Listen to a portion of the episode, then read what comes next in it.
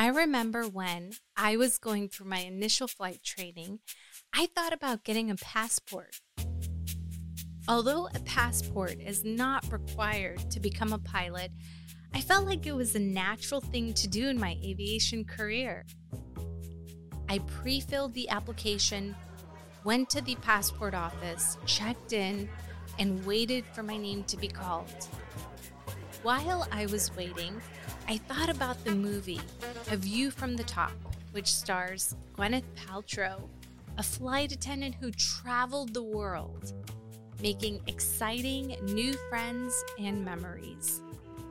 And let's face it, are there any blockbuster movies out there that feature a woman pilot traveling around the world? I don't think there is. Going back to the story, I thought about the moment where in the movie, Gwyneth Paltrow finds herself living her dream, flying as a flight attendant the famous New York to Paris route.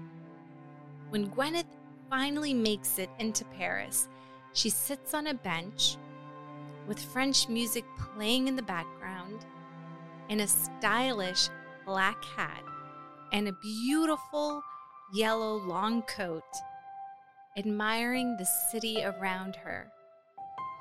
She explores the Parisian cafes, visits the famous Eiffel Tower, and has a happy and accomplished posture for achieving this dream that she had worked so hard for.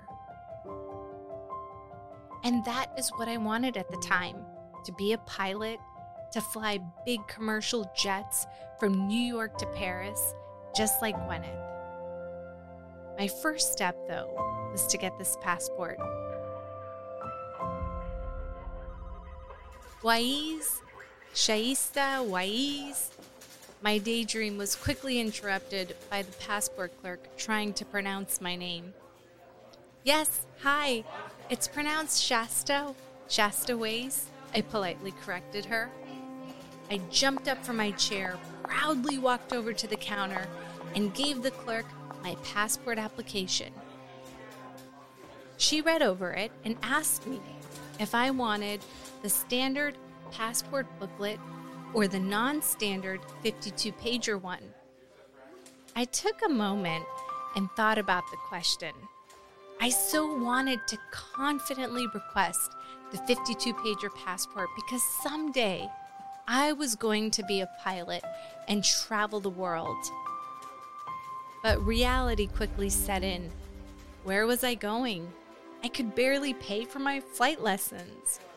Who was I kidding to even consider this question? Standard, please, I told the clerk, feeling embarrassed for taking too long to answer a very obvious question. After I submitted my paperwork, I waited for a couple of weeks for my passport to arrive, and when it did, I started to daydream again. Maps, charts, globes were so fascinating to me. My mind was consumed by the possibilities with this passport. But I had to stay focused and earn my pilot licenses before I can afford to go anywhere internationally.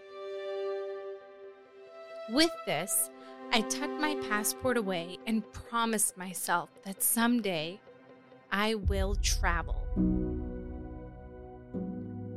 Looking back, I should have been more optimistic, and I should have requested that non-standard passport booklet. This was especially apparent to me when I landed in Singapore during the global flight, and the immigration officer advised me that he couldn't find a space in my passport to stamp it. I needed to get a new one, and I needed to get one as soon as possible. When he told me this, I smiled, and I thought about my memory in the passport office so many years ago. I'm not sure how many countries I've visited, but I have been literally around the world, and I do not plan to stop. In my travels, I have visited the Great Pyramids in Egypt, ate spicy and delicious street food in Singapore. I've cozied up by a fire on a winter cold morning in Afghanistan. I have surfed the waves in Costa Rica, and I have rode in a scooter in the villages of Tuscany. It has been magical, far better than anything Hollywood could have ever produced.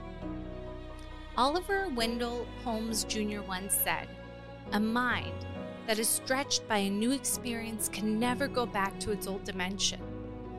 Traveling has taught me so many great lessons, introduced me to some of my best friends that I have today.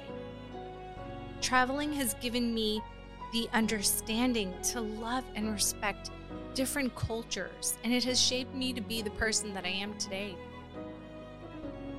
I encourage you, be optimistic, get that passport, plan that flight, never stop dreaming, and travel. The world is truly a wonderful place.